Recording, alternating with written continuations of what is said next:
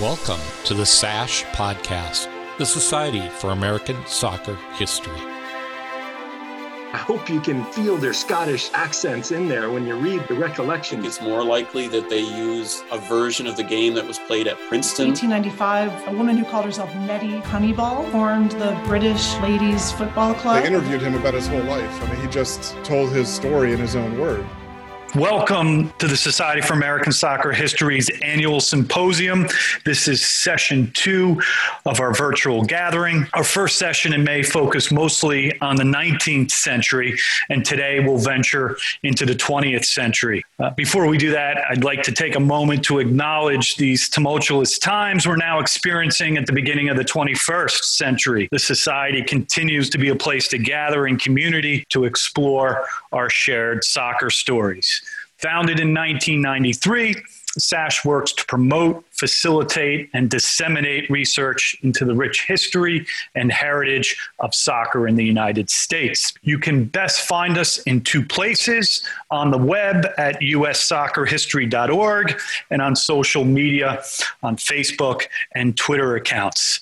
Uh, you can join uh, our society through our website, and uh, a continued thank you to all our members for your interest and your support. I'd like to introduce our first uh, speaker. Kurt Rausch is a public soccer historian based out of New Jersey. His interests include metropolitan soccer history, focusing on the National Association Football League.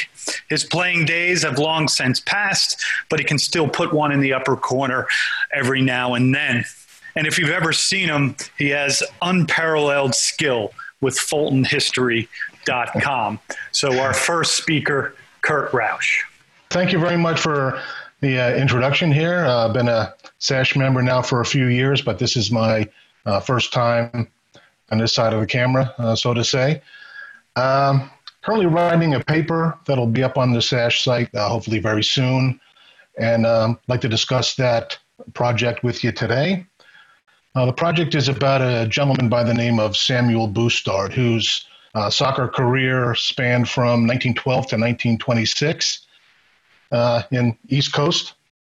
Uh, first came to my attention during some uh, research I was conducting on uh, my family members, uh, the Fisher brothers, who uh, Charlie and Tommy Fisher, who played in a, a, lot of the similar teams, and their their paths had crossed with uh, Bustard many times in, in the past. Uh, what I wanted to accomplish with this project was to first introduce uh, Samuel Bustard and um, to the soccer history community and provide some detail into his his uh, accomplishments, his fantastic career, which uh, dealt with playing with many of the storied teams of, of that period. And what I also wanted to do was, uh, in parallel, uh, discuss a lot of the important events that transcribed during that that period. And it was a very tumultuous period, a lot, a lot of change. And I wanted to sort of wrap wrap that back and and and see how that reflected against Bustard and his career and, and how he navigated through those waters. And as we'll see shortly, too, uh, Bustard uh, came face to face with uh, the terror of the 1918 uh, Spanish flu plant pandemic, and, and, we'll discuss that a bit later. Okay, some info here on his uh, early years. He immigrated to the United States from Belfast uh, June 1st, 1912. He was just just past his 20th birthday. He had some family members that have already emigrated to, to the Passaic, New Jersey area, which is uh, right next to Paterson. And the first team he played for, first time I see him in, in the newspaper uh, records, is playing for the Paterson Olympics. And uh, played against the, the, Paterson True Blues in, in an AFA Cup match in 1912. And that was uh, where he first impressed a lot of people. And uh, shortly thereafter was uh, signed a professional contract by the Paterson Rangers in the 1912-1913 season. Can possibly go on. Okay. Now his rise to prominence here as as uh, one of the East's top players. Uh, on the left here, we see list of teams that he played for in uh, chronological order there.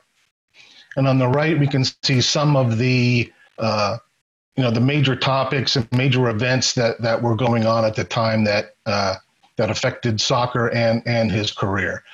And as you can see, a little interesting here too on the left is every single one of those teams uh, that is mentioned here uh, went out of business because of one of the uh, the reasons uh, on the right. Uh, for the for the All Star aggregation, that that was a concept that started in around 1910 in, in the Paterson area with uh, Paterson Wilberforce. They took a lot of the players that had um, come from the Clark AA team that disbanded, and they were known locally as the All Stars.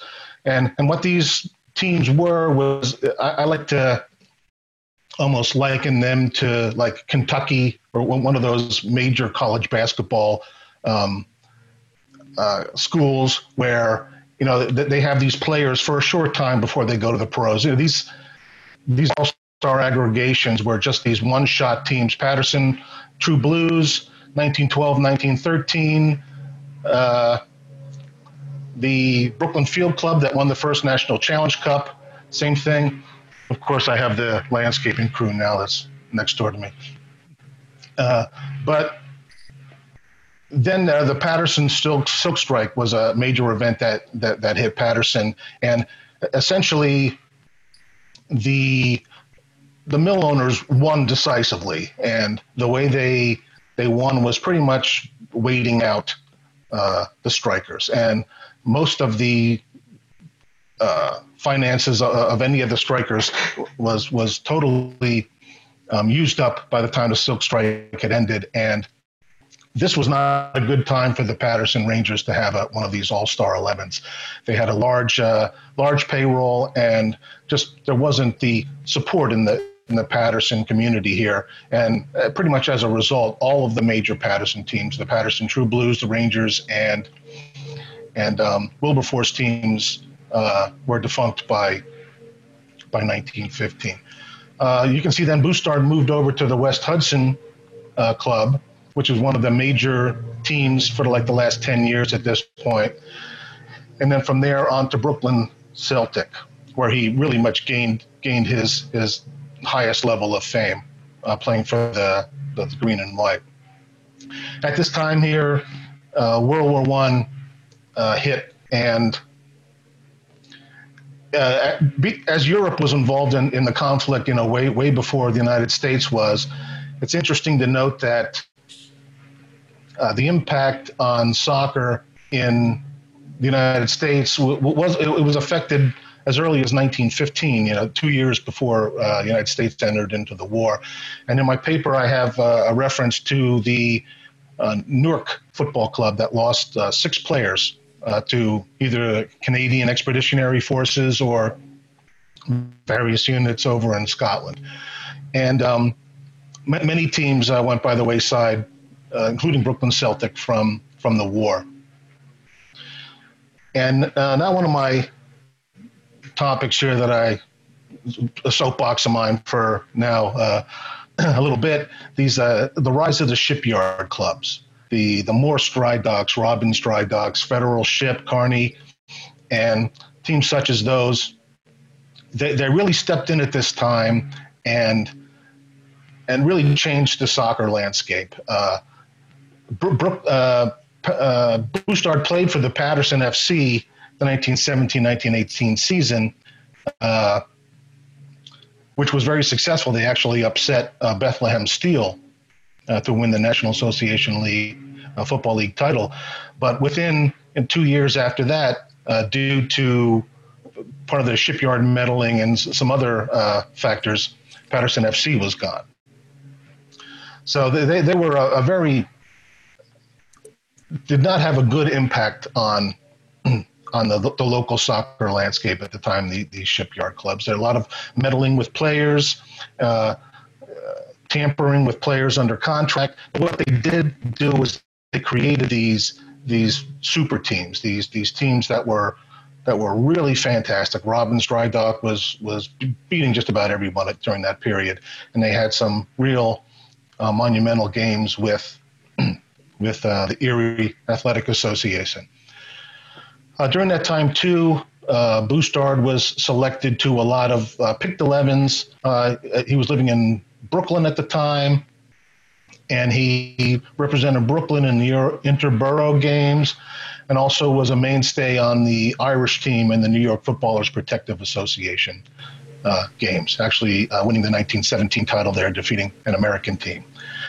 And while during his time with Paterson, he was uh, drafted into the Army uh, in in Fort Dix or Camp Dix at the time, and this too was was right around the time that the uh, Spanish flu was was making its inroads in, into the in country here, and it really, you know, for this topic we need to focus on the the second wave of, of the the flu, which which hit in late September, and really uh, pretty much spread through the military encampments and, and exploded first at Camp Devens and then moving down to to Camp Dix, where Spanish uh, where Bustard was was a soldier, and this pretty much is the the event here that really had me sold on the uh, story of Samuel Bustard. On October 14th, he was announced as uh, dying from the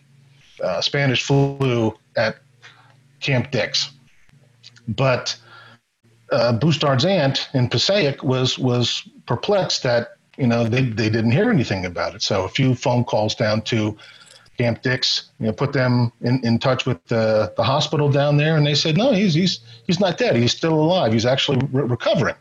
So the next day, his death was retracted in in all the local newspapers, and uh, nice quote from one of the uh, newspaper articles there is that Samuel Bustard was one of the few men who have been able to read his own obituary notice.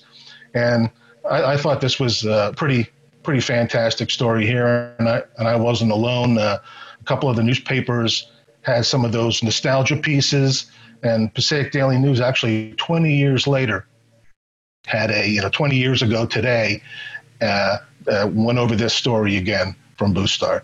And after after the war, he, he was lucky enough to to recover. And by the time he recovered, it was really only a couple of weeks until the armistice was signed. And being that he was in this uh, depot brigade in, in the army, which I, I, guess lost a lot of its usefulness after after the cessation of uh, of hostilities, he was released uh, from the army on December second here, and of course the ship, one of the shipyard clubs was was waiting for him, and he, he signed with Morse Dry Dock and played for, for two years. And the uh, the shipyard clubs, you know, continued their their mayhem uh, throughout the throughout the period at which I, I get into in uh, pretty good detail in, in, my paper. And actually, Morse Dry Dock went away because you they had some issue with uh, the players and, and the league uh, and the team officials that they, they decided to call it quits. So, so these were there was a house of cards here that was very very fragile. These teams because the, the, the increased player mobility at the time uh, made it so where you know these guys really didn't have much of a need to to stay local as much, and and they really you know followed the money. And Morse Dry Dock, you know, at one point had uh, six or seven players from the Fall River Rovers when they were experiencing some troubles. But uh, what, what this, as I mentioned, is what this did create was was really the haves and the have-nots here in the National Association Football League. You know, we had Erie, uh, Morse Dry uh, Robins Dry Bethlehem Steel, and then you had teams like uh, Bunker Hill FC that replaced the Paterson uh, Football Club when they collapsed. So you had a real discrepancy there, there in, in the quality of teams, and and you had pretty much more. The, the, these teams were more interested playing again for playing themselves in in, in competitions, and they were actually in uh, National Association Football League league games. So really, the only the only place for these teams was, was, was another more more elite league here. So that uh, led to the uh, creation of the American Soccer League. And Bustard did have a, a, a, a small impact, a brief appearance in the league, playing for roughly 10 games for Harrison FC, where I think either he decided or maybe someone told him, you know, he was getting around 30 years old at, the, at this time. So he, he, he decided to take a step down. And, and what, um, one of the unfortunate things that the ASL uh, did create, though, was, you know, it was indisputed the, the, the top league and some of the leagues that were underneath it, like uh, Brooklyn Soccer League, uh, New York State League, they sort of became almost inconsequential. Uh, what one could say, they didn't get a lot of press, and um, but he stepped down and he played for for Bay Ridge at first, which which actually was a, a fine team. They had Nat Agar on the team, and a lot of the the players from the, the Jersey City Celtic team that participated in the first year of the ASL and, and, and collapsed uh, pretty quickly. They were very good. And he also uh, ended up playing for some other uh, Brooklyn teams. Also, at this time, too, we had the uh, the entrance of the St. Louis teams now into the National Challenge Cup competition around this period. And you had Scullin Steel, Ben Miller's, teams like that that really uh, contributed to this East versus West uh, competition here. And at one point, uh, Harry Radican put together an all East team uh, to play to play against a team that was you know, essentially the Scullin Steel National Challenge Cup winners, and uh, Bustard was selected uh, to that club and you know, played alongside Bart McGhee. Uh, Tom Florie was a a substitute uh, for that, and Neil Clark was on the team. A bunch of you know, fantastic players. So be, for him to be selected to that team, you know, really shows the, the caliber of player he was. And then he would um, pretty much go down and play for a, a, lot of the teams representing the, the Brooklyn Irish community at the time, the Emerald Celtic, Brooklyn Hibernians, St. Mary's. And the last uh, time I really saw him come up in the newspapers was 1926, played a game for the St. Mary's, and uh, he was injured in that game, and, and, and that was pretty much his career. Here we have some images of Bustard, and you can see he's number five here on the upper left, uh, in the middle here uh, with the West Side Rangers, and third from the right on the bottom left uh, picture with Dry Dock. And one of the newspaper articles said that he was quite possibly the smallest player playing in the country, uh, so playing association football in, in the country today. He was only five foot two, so you know the fact that he, w- with that size limitation, you know, playing against some of these guys and how physical the game was back there, that that you know, speaks volumes at at the the grit and determination this guy had and his and his skill. And here we have some images here of him uh, performing with the Irish team and the New York Footballers uh, Protective Association here. And the top left, you, you can see him. He's, he's, he's on the on the far left. He's just a very small guy, but he was known for for having a lot of speed and a lot of quickness, and just was was a great player. Uh, so I hope when, when, the paper comes up, I hope uh, invite you all to to uh, to give it a read and hope you enjoyed this today. And I wanted to also give a, a shout out to to uh, Tom McCabe and Ed Farnsworth here for assisting me during this project. Uh, their their uh, assistance has been invaluable. So uh, back to you, Tom. Uh, thank you very much, Kurt. And uh, I have read this paper. It's wonderful. And hopefully, Kurt does the three Ps, right? He presented today. He'll post it on the SASH website later. And then hopefully, uh, we'll publish it in the SASH, uh, which is going to be an e publication of the Society. So thank you uh, very much. Patrick Sullivan is a public historian and preservation planner by trade who lives in Atlanta, Georgia. Over the past few years, he has been researching and writing about the people, places, and events associated with the history of early soccer in Atlanta and the South. One day, he even hopes to produce a book about it. Uh, he better. Patrick, over to you. All right. Thank you very much, Tom, and thanks to everybody. I, I really appreciate the opportunity to present today. Um, I, uh, I guess just to kind of start off, I guess like most of you, or I would suspect that most of you, like me, uh, as we're kind of pouring through um, historic photographs doing through, over the course of our research, I think it's human nature to look at some of these trophies, the, the shiny uh, metal things, and kind of wonder what, what was the fate of these trophies if we don't know, all, know so already. And I'd initially planned to develop this presentation around the um, work that we've been doing here locally to restore the 1968 uh, NASL trophy won by the Chiefs. Um, and we'll talk about that shortly. But um, after being inspired by Tom's presentation in Frisco a couple years ago with regard to the American Cup, and then um, more recent develops, developments in my own uh, investigations, I, I kind of thought that we could use some various historic league and tournament trophies as vehicles to briefly explore uh, soccer's early history in the South, which, as Tom mentioned, has been the focus of my research over the past few years. Uh, we'll start in New Orleans, Louisiana, where admittedly I haven't done as much work, uh, mostly due to distance and just not being as familiar with the pro- uh, with the locale. But um, I have jumped into it recently. Um, organized soccer got off to a surprisingly late start in the Crescent City, um, about the late 1890s. And as I, I, say this is surprising considering the port city's large immigrant population and uh, the fact that it was the largest metropolitan uh, center in the South by far during the late 19th and early 20th centuries. The two individuals that are credited really with starting um, organized league soccer in New Orleans would be Leeds native Albert Whitehouse, uh, the man on the right, who's credited really with the start of organized soccer in New Orleans after being appointed the athletic director of the Young Men, excuse me, Young Men's Gymnastic Club in 1895.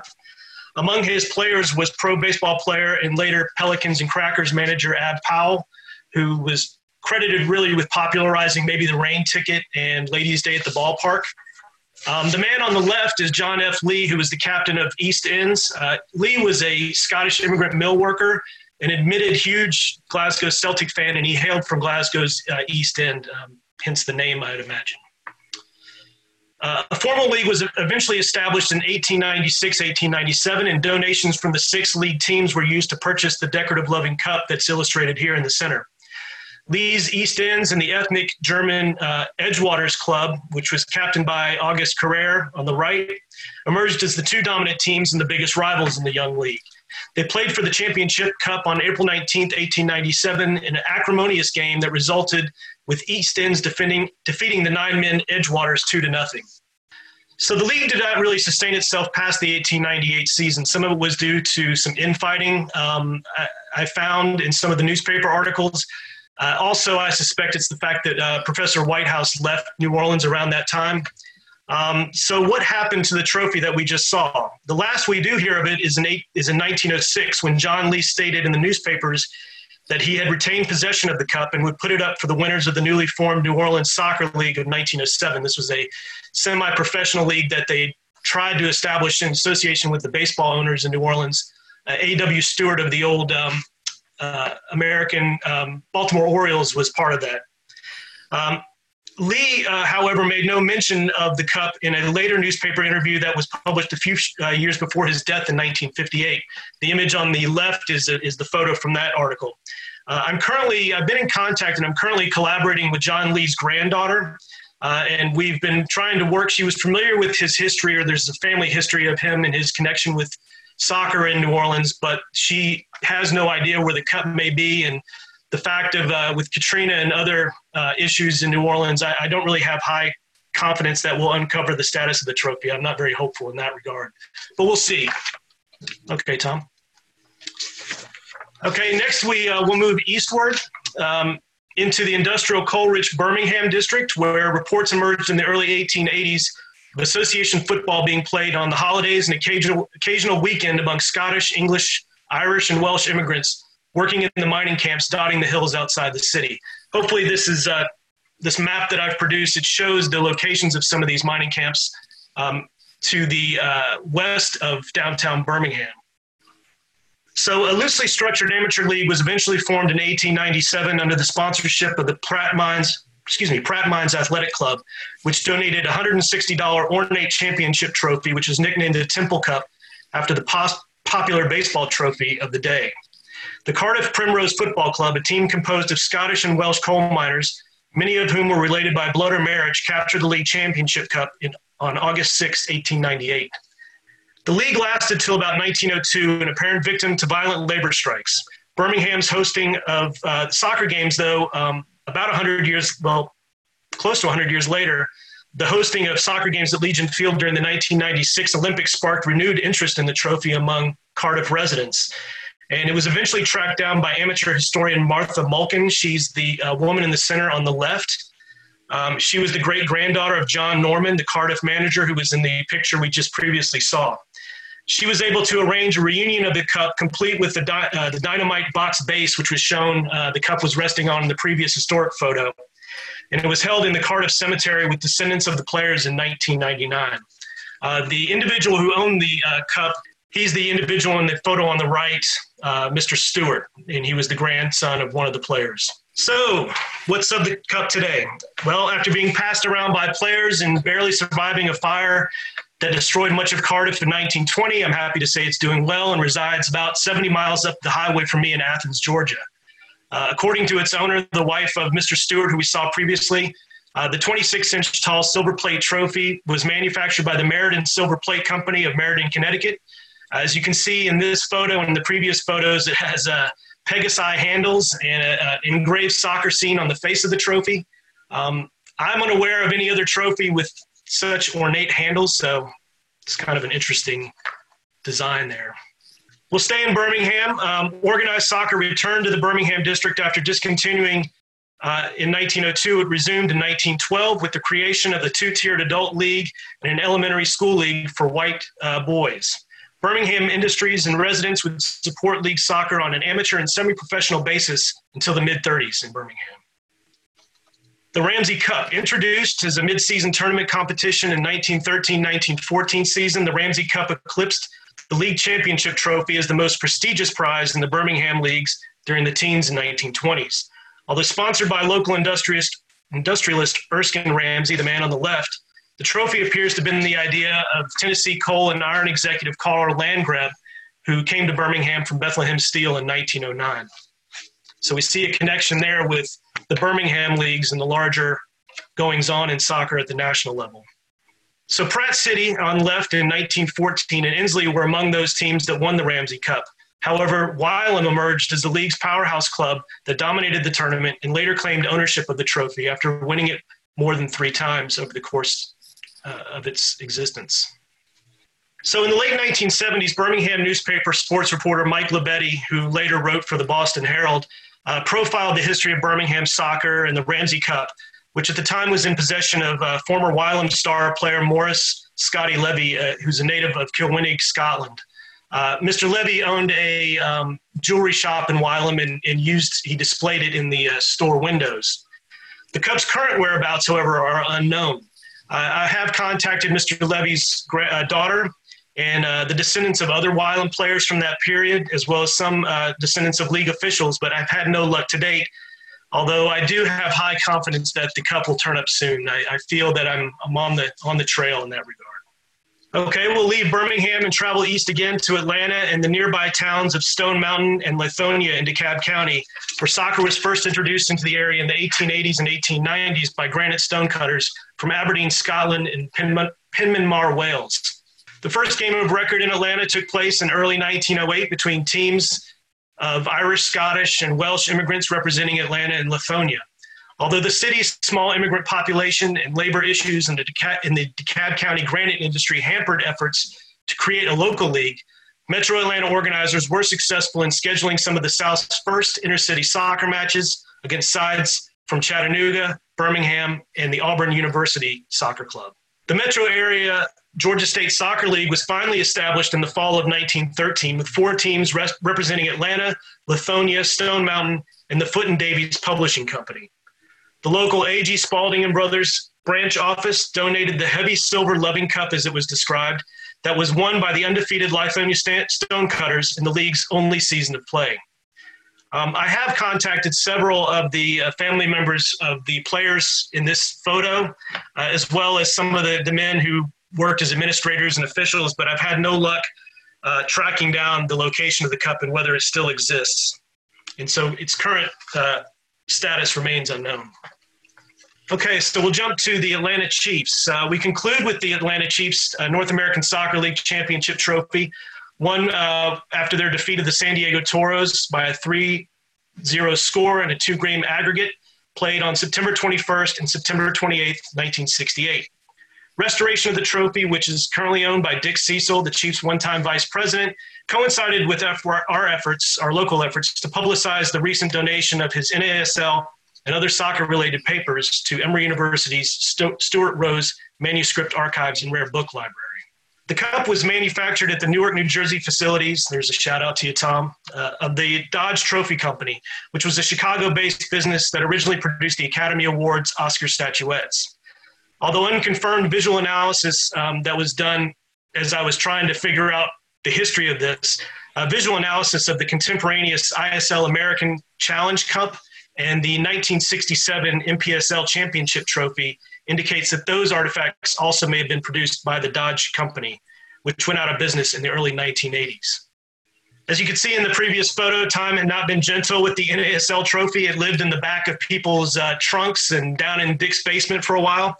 Uh, it had a broken figurine topper and a missing cup lid, although reassembly proved relatively straightforward.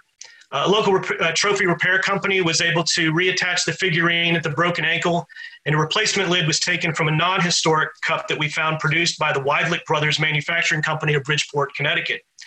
Uh, according to my conversation or correspondence with Jim Trecker, uh, Weidlich is also the same manufacturer of the 1973 NASL Championship trophy that is on display at the National Soccer Hall of Fame. And so, thank you very much. I, I, just wanted to highlight some of these trophies, but by no means are these the only trophies that we know of um, related to, you know, early soccer in Southeast. Um, we had the photo of the Wylam team from 1914 posing with the league championship cup. That's another trophy that I hope to track down. Uh, the whereabouts also of the uh, Eastern uh, Division Championship North American Soccer League trophy that was won by the Chiefs in '68 is, also currently unknown, as well as other uh, sporadic trophies um, from the New Orleans, Birmingham, and Atlanta leagues. And that's about it. And thank you very much for your time. Thank you, Patrick. Wonderful to uh, get an underrepresented area um, talked about and presented about uh, here uh, at SASH. So thank you for that. Mm-hmm. We'll pull up uh, Kevin Tallec Marston's presentation. Kevin Tallec Marston teaches and researches history and governance at the International Center for Sports Studies. He is currently working on the history of the football transfer system in governance terms, a biography of G.R. Manning, and a book about the Oneida Football Club and how they claimed a place of legend in sporting mythology. So, a hat trick of projects uh, for Kevin. Over to you, Kevin thank you very much for for the chance to speak. It's a it's a real pleasure um, to share ideas with uh, with all of you, and I'm really looking forward, especially to the discussion afterwards. Um, so I entitled this "To Be or Not to Be a Citizen or a Subject." Maybe this is going to appeal to uh, to the uh, the literature um, buffs in, in, the group here. Um, I wanted to begin this um, really with with an idea to look at uh, the wider, wider issue of the question of 1950, the England USA match. Um, I see David has already reacted. That's great. So uh, go ahead, uh, Tom. You can go to the first slide. Joe Macca and his two teammates were not American subjects. That's the headline that you see at the top left um, from the Belgian newspaper Le Sport. It revealed that Macca was Belgian and had returned to his native country in the weeks following the incredible upset of England. The press in Belgium had asked whether uh, the World Cup had been skewed, whether England were unfairly beaten by a team of American foreigners. We know the end of the story since the case was closed three months later with the US Federation, as you see, being fully exonerated and absolved by any violation of the Rimet Cup regulations or the USSFA rules. So, in a sense, why should we talk about this case any further? Uh, the reason I think we should is because I think things are slightly more complex than they may appear. So, to be or not to be a subject, a national, a citizen, as Hamlet once declared far more poetically, to be or not to be is not as simple as it appears.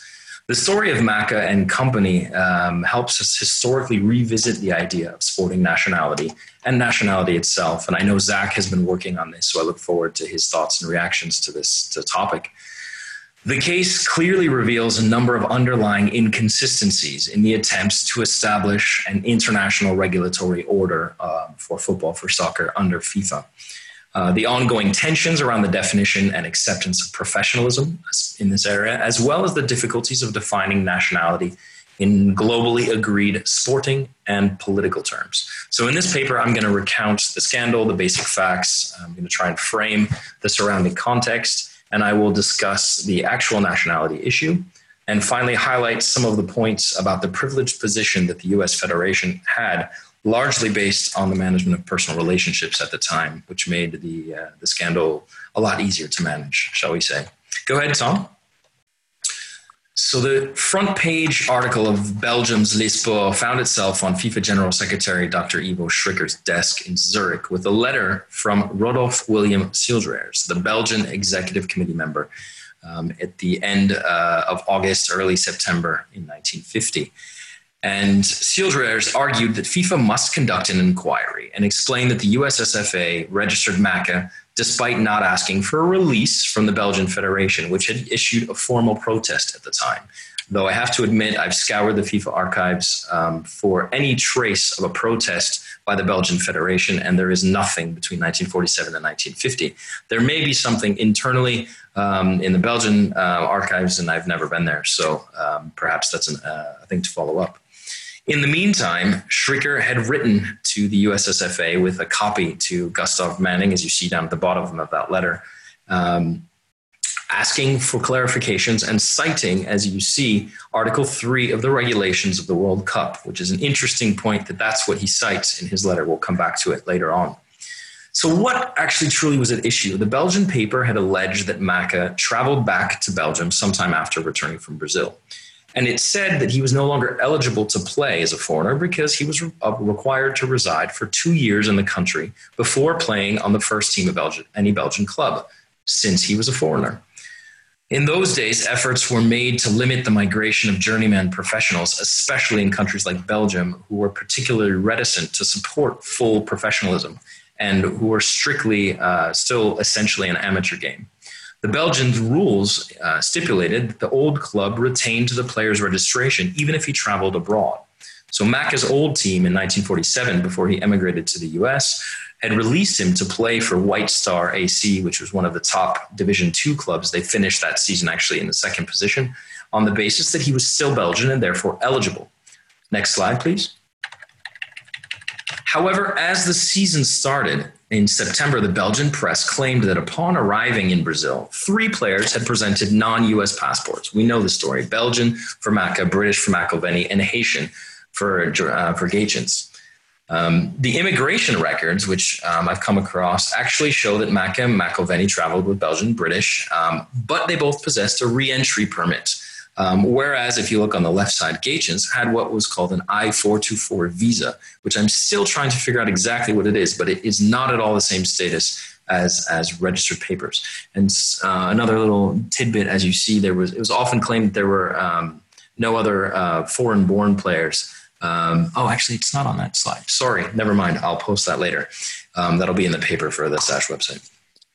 Um, but after uh, a week, um, the Belgian press broke the news um, that uh, that uh, that the players were um, traveling on foreign passports.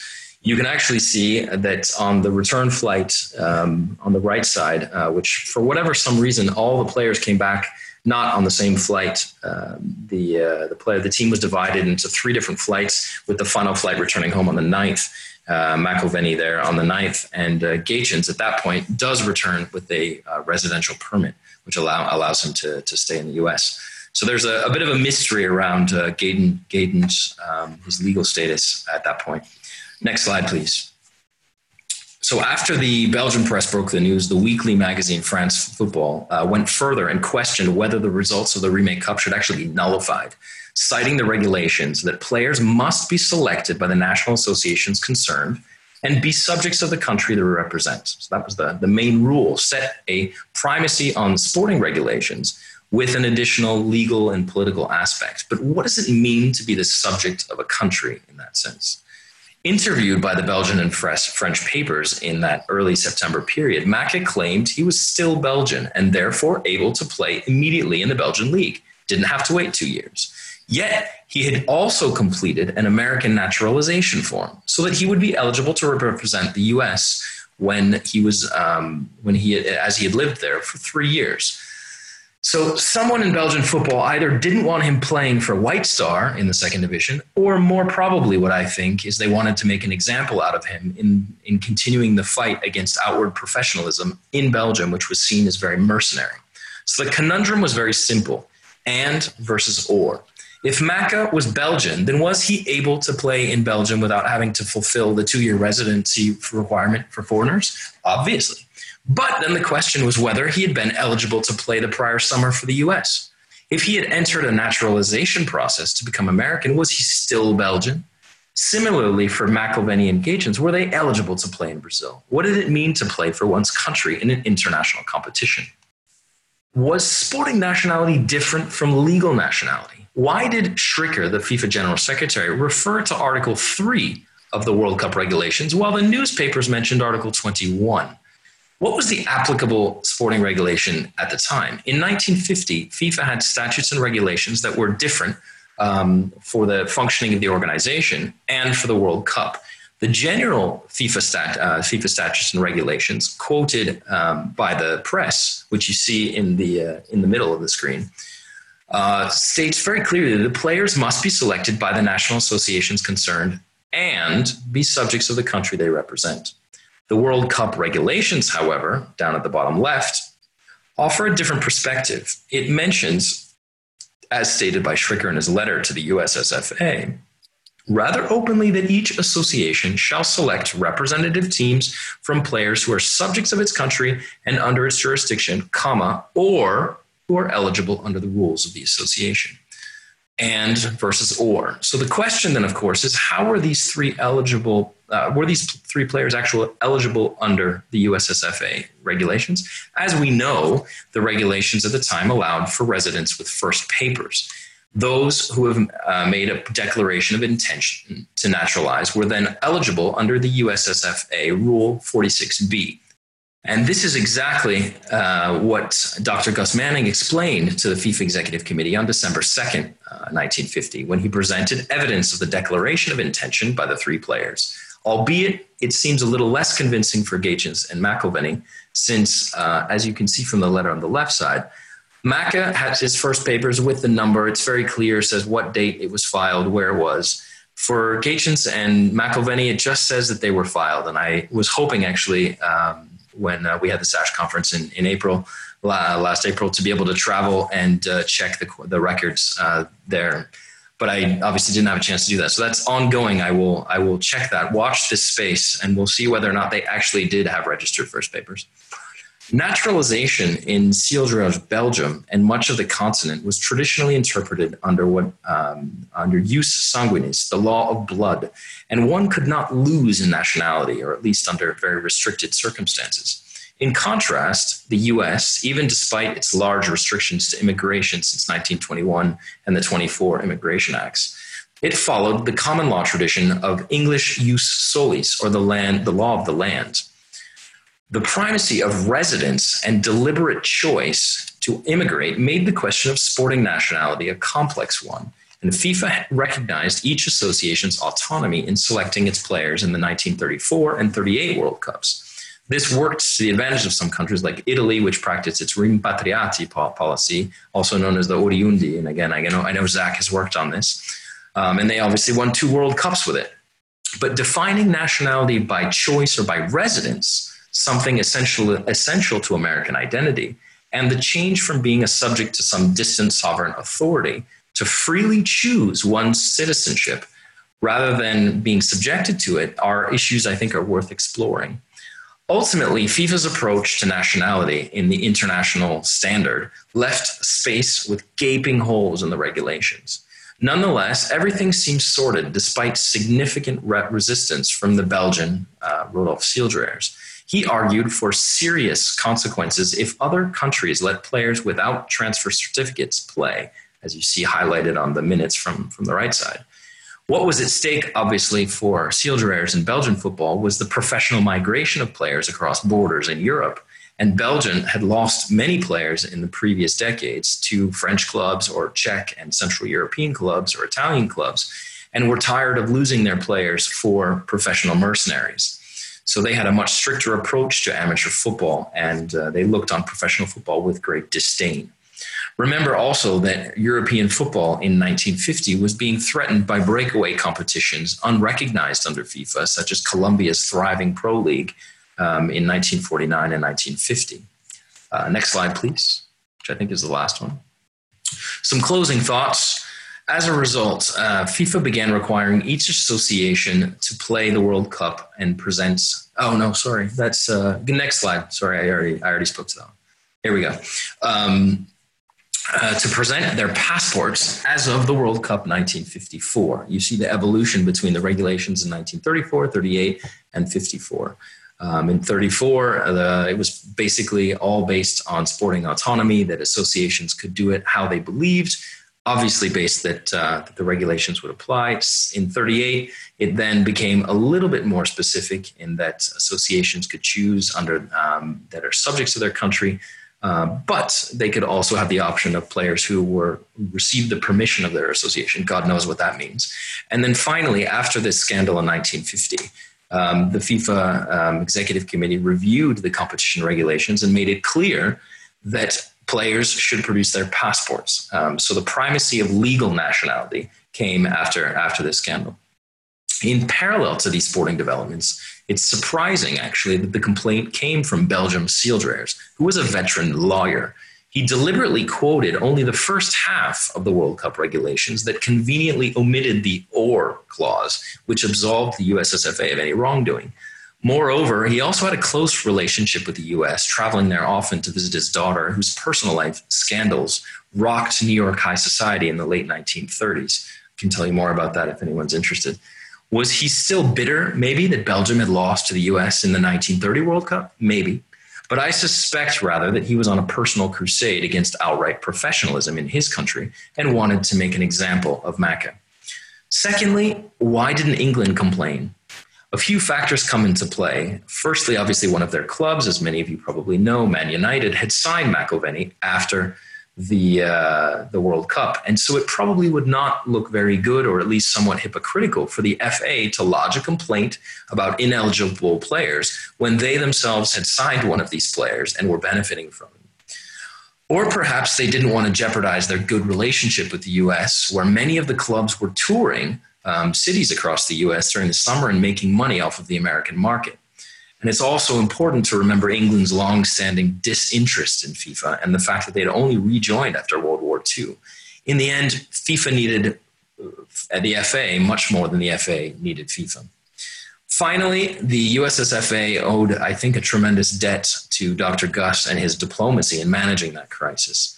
Manning argued for changing the USFA rules on representing the national team at the following USSFA convention in 1951, which appears to have temporarily been accepted, at least until 53, when it swipped, flipped back and they allowed um, players with first citizenship papers to play again, at least for a few years. But Manning was also reliant on his long friendship with General Secretary at FIFA, Schricker, who was also a trained lawyer, and I think in his initial letter gave much of the clues to the answer by citing the other regulations that could be used to fight and combat um, Seeldreyer's uh, complaint. So Manning worked with the awareness and subtle diplomacy in preserving those professional relationships. Yet I suppose um, it's a little bit ironic that he, the immigrant who he was, argued to make it more difficult to represent the U.S. in sporting nationality. And to close, I have a little fun surprise for everybody. Um, I don't know for those of you um, who uh, who've seen um, some of uh, some material. Apparently, um, this may be one of the only. Uh, I don't know if anyone has seen this picture before. I've never seen this picture before. A couple weeks ago, and it's a picture of the goal from a completely different angle, um, and it comes from a Brazilian uh, publication after the World Cup, which quotes, as you see on the right, on the left side, apparently John Sousa scored. So I don't. It's a joke. John, we, we know that Sousa didn't score, but what we do know um, from this picture, uh, and if you zoom in, you can't see it very well on the on the screen here. But Gaetjens actually was wearing number 18, which answers a, a long debated question um, from uh, from a lot of people who wondered actually what number he wore. There was a great article by a journalist on ESPN a few years ago, Leander Schaerlaeckens, um, who was trying to figure out that. And so I found this picture and I wanted to share it first with all of you at SASH because um, I thought it would be fun. And, uh, and there we go. So that's the end. I'll stop there. Thank you very much. Thank you very much. Um, let's just keep rolling along here and uh, uh, we're moving on to Dan Creel, and Zach is going to take over the hosting uh, to put his slides up. But I will introduce uh, a first time presenter at SASH. Dan Creel is currently working on research related to the American Soccer League, the U.S. Open Cup, and the U.S. Women's Open and Amateur Cup. His interests focus on the political, economic, and organizational aspects of the game from the grassroots to the national level. Dan lives in Maryland, and his earliest soccer memory is being taken to a match as a young child somewhere around Swindon, England. Dan, over to you. Thanks, Tom. Uh, thanks for having me. Um, so this is my presentation is a PechaKucha, so it's going to move really quickly, 20 seconds per slide, uh, 20 slides, um, and I've got my notes on the side, so I'm going to try to keep an eye on the, the shared screen as things go along, and hopefully things will match up. So once Zach goes to the second slide, that's when it'll start. Uh, the start for the focus on this specific season came from a general survey of the American Soccer League and the US Open Cup that I've been working on over time. Research on the league during the changing 60s was interesting, and the 72 ASL season had some fun things. But the 1976 season just grabbed me with everything that was going on at that time. The original ASL formed in 1921 as the first understood major US soccer league. It was relatively successful through the late 20s, but basically collapsed in the early 30s due to a combination of infighting and the Great Depression. In the fall of 33, the ASL reorganized into separate New England and Mid-Atlantic leagues composed of amateur and semi-pro. In the late 60s, the ASL followed in the shadow of its younger sibling, the NASL. The ASL shed its traditional identity and turned itself into a U.S. minor league. Down to five teams, the league made a huge expansion in 72, including its first steps outside the Northeast. But turnover was high, and after the 75 season, the SL was back down to five teams. In 76, the league went truly national and expanded to the West Coast. Six clubs were added at a franchise fee of 60K each, bringing the total to 11. All teams were required to pay into a pool to defray the cost of cross country travel, and Cork Hibernians played one game against each team, with the results counting in the standings. Uh, the league mandated a cap of seven internationals. Bob Cousy began his second year as the mostly figurehead commissioner. There was an eight round college draft. LA coach Ron Newman devised a point system, and teams played two 10 minute sudden death OTs if tied. The league also planned a late season East West All Star game. Former Dallas Tornado coach Ron Newman built the Skyhawks on a core of English footballers, many on loan from their clubs. Led by 76 MVP Jim Hinch and goalkeeper Brian Parkinson, the team rolled through the regular season. The team drew extremely well and defeated New York Apollo 2 to 1 in the final before nearly 9,400 at their Van Nuys High School Stadium.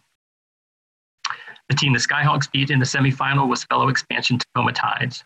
Co-owned by the Tacoma Twins and businessman Booth Gardner, the, twine, the Tides were the best run of the expansion clubs that had trouble drawing crowds to the Twins' Cheney Field. Former Cornell coach Dan Wood brought All-American Bruce Arena with him as reserve goalkeeper. The two best teams in the East were the New York Apollo and Rhode Island Oceaneers, with the Apollo beating Rhode Island in the semifinal. The Apollo were the reigning co-champion and top team in the league during their run in the 70s. Based in Providence, the Oceaneers had won the 74 championship in their first year and featured future Hall of Famer Tony DiCicco in goal. The Connecticut Yankees struggled with attendance due to sharing Dillon Stadium with the NASL Bicentennials. In 76, the club split games there and at the East Haven Athletic Complex. The bottom of the East, New Jersey Americans were the lone Eastern expansion club replacing the New Jersey Brewers. The team played at Wall Stadium, a speedway recently renovated to include a pitch. Halfway into the season, the league was in financial trouble. Four of the five Western clubs were behind in paying league fees, including the travel pool. The league canceled the ASL All Star Game scheduled for August and it also suspended all interdivision play for the rest of the season. This meant revisions to the last half of the schedule on an ongoing ad hoc basis. The Sacramento Spirits had financial and personnel troubles the entire season. After only two games, 10 players rebelled against coach Dick Ott. Initially suspended and fined, the players were quickly reinstated and given no cut contracts. Dissension continued as multiple players were suspended and reinstated until Ott was fired midseason. The club ended the season bottom of the league. The Oakland Buccaneers were bankrolled by a Mexican tequila distributor who promised to spend 750,000. The Bucks also signed a former Guadalajara coach to coach the team, and they brought in Laurie Calloway as an assistant GM. The wheels quickly fell off as most of the front office, including the GM and co owner, quit a month before the regular season due to a clash about player personnel. The troubles continued. After only a few weeks, the team moved from UC Berkeley to a high school stadium in Fremont. Oakland became Golden Bay. The primary owner backed out, leaving the club in debt, and the club barely kept afloat by a hodgepodge of business interests. At one point, the coach was fired but refused to leave and ended up staying on by sheer force of will. Utah joined the league only two months before the season to replace the defunct San Diego Surfs. Utah's original owner was bounced via a hostile takeover led by Tim Temme. Deep in debt by June, Temme got into a post-game fistfight with the league president. Somehow Temme got a black eye from Tony Escobar, his own goalie. ASL sued Utah for debts and suspended Temme. Weeks later, the Spikers were kicked out of the league, but Temme refused to sell the franchise. The league awarded a completely new Salt Lake franchise to a Sacramento businessman who brought Utah's former goalie Escobar back in as the GM. The Pioneers took over the Spikers' record and playoff spot. The Pioneers only played two home games at area fields, then lost to Tacoma in the first round of the playoffs. The season ended with Chicago edging out Cleveland for a playoff spot, but both teams had played one less game than originally scheduled. Cousy ordered a forfeit against Chicago when the club didn't immediately respond to a mandate ordering the teams to play each other. Chicago's owner, Ernest Panos, publicly called Cousy an inept commissioner and the league itself a veritable Watergate of soccer. The week after an extremely successful final, Papers Nationwide ran an article talking about the near collapse of the league. Panos sued the ASL for a million dollars, and that fall, the Chicago, Golden Bay, and Utah franchises were, franchises were all folded by the league. In December, Ron Newman left the Skyhawks to join the NASL's Miami Toros. Even clubs that weathered the season found issues in the offseason. Tacoma, the best run Western franchise, folded after losing 200,000. Rhode Island was sold and renamed itself the New England Oceaneers to create distance from the Yankees and the Boston NASL franchise. Sacramento planned a stock offer to bring in cash, but was stymied by state regulators. Uh, there's so many interesting people associated with the season, both in 1976 and later. For example, Booth Gardner went on to co-own the Colorado Caribous, became governor of Washington State, and coached the Kozars, a team that won the Women's National Cup in the mid 80s. Tim Temme fell afoul of authorities numerous times due to fraudulent business schemes, and we all know what happened to that backup goalie. So, what's next? I've done a good amount of print research through the 1980 season. There's a ton to unpack and uncover, both about this season and the ill fated final decade of the ASL and spin off USL. I think there's good potential for a long term piece, and I'm currently thinking through whether to focus on this one year or a span of years. Thank you. Dan, thanks very much. That's really hard to do, to do the, the Pecha Kucha. And Tom, let me ask the question that everyone was asking of Dan's presentation. Can you elaborate on the reference to the women with the Sacramento Spirits? Yeah, yeah, and I can after afterwards I can dig up a little bit more research. But they made a couple comments in the paper that they were going to bring in at least two. Definitely, they basically said it's all but done. They're going to bring in two of the local players uh, from the local women's leagues at the time. I think they were going to be strikers, if I remember. Any idea who they were, just out of curiosity? No, I dug a little bit, and they talk about the teams, I believe, but no names, and it just kind of disappeared. Because there's one, there's one girl from Texas um, who was on a U.S. women's team that played in the in those um, unofficial women's world championships in Asia in the mid late '70s and she went played in college. I can't remember. I'll have to dig out her name. I'd be curious if, but she was kind of. I came across her in the news as being a, a big deal at that point. So I don't know if that crosses. Remind me, and I will. All right. On to uh, 1979. A labor lawyer by day, Steve Holroyd has been researching and writing about American soccer history ever since the internet gave interested parties a forum. He also possesses a considerable library of soccer magazines, newspapers, and media guides. Steve's love for the game began in 1973 when the arrival of the Philadelphia Atoms lured him in.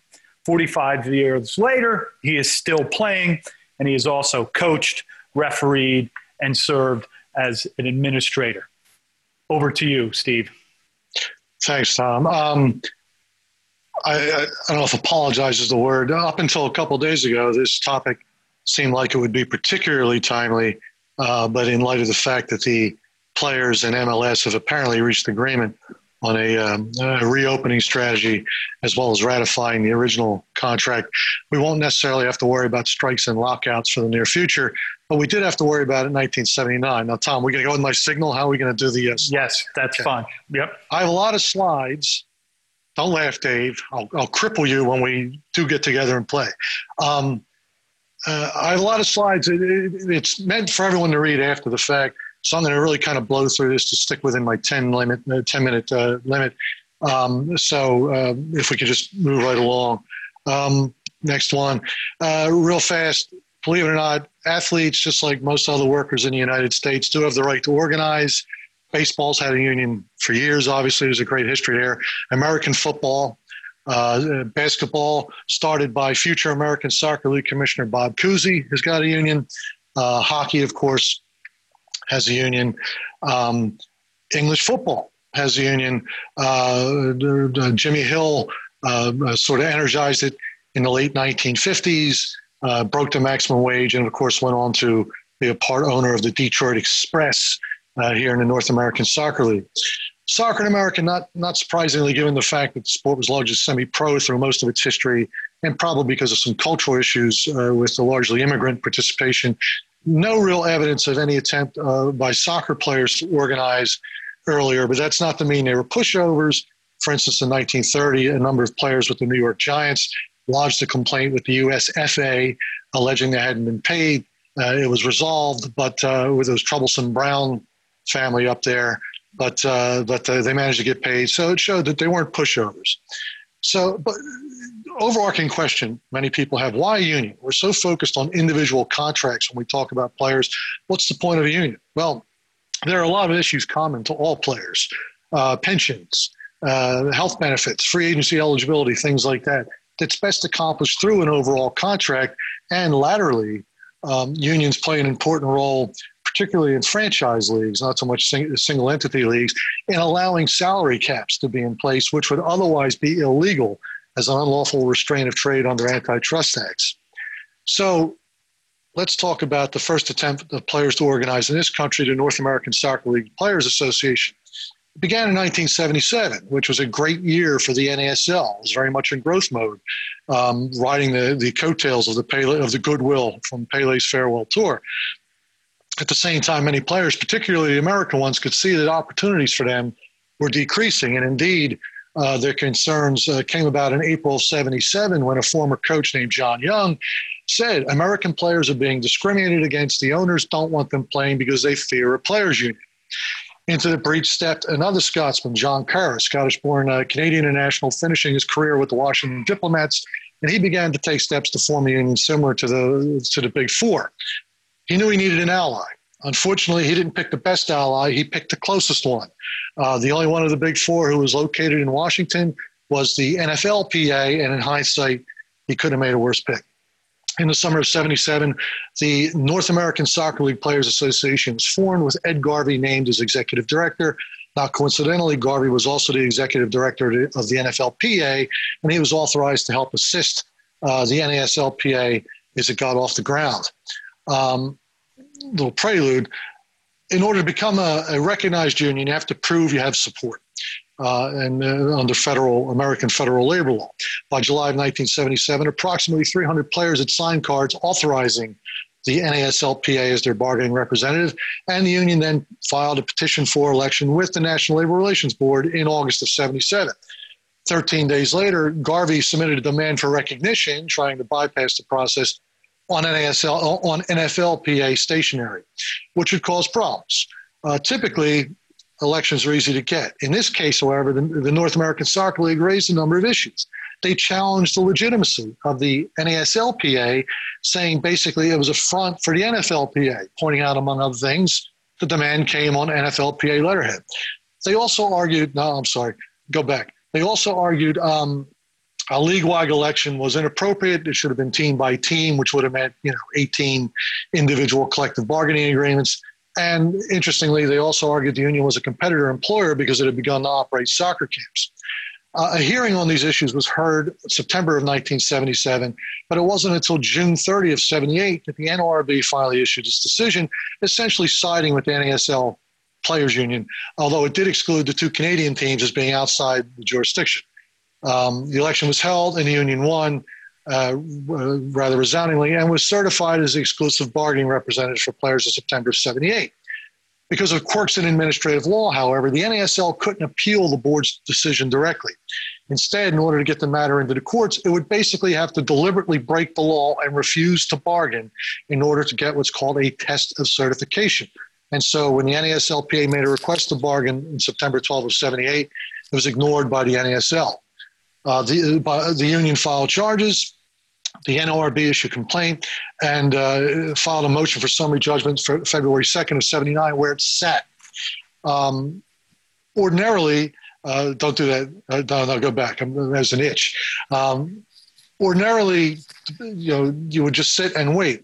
Uh, because the parties, uh, the employer in particular, is required to maintain the status quo as far as working conditions, and we'll talk about that a bit more.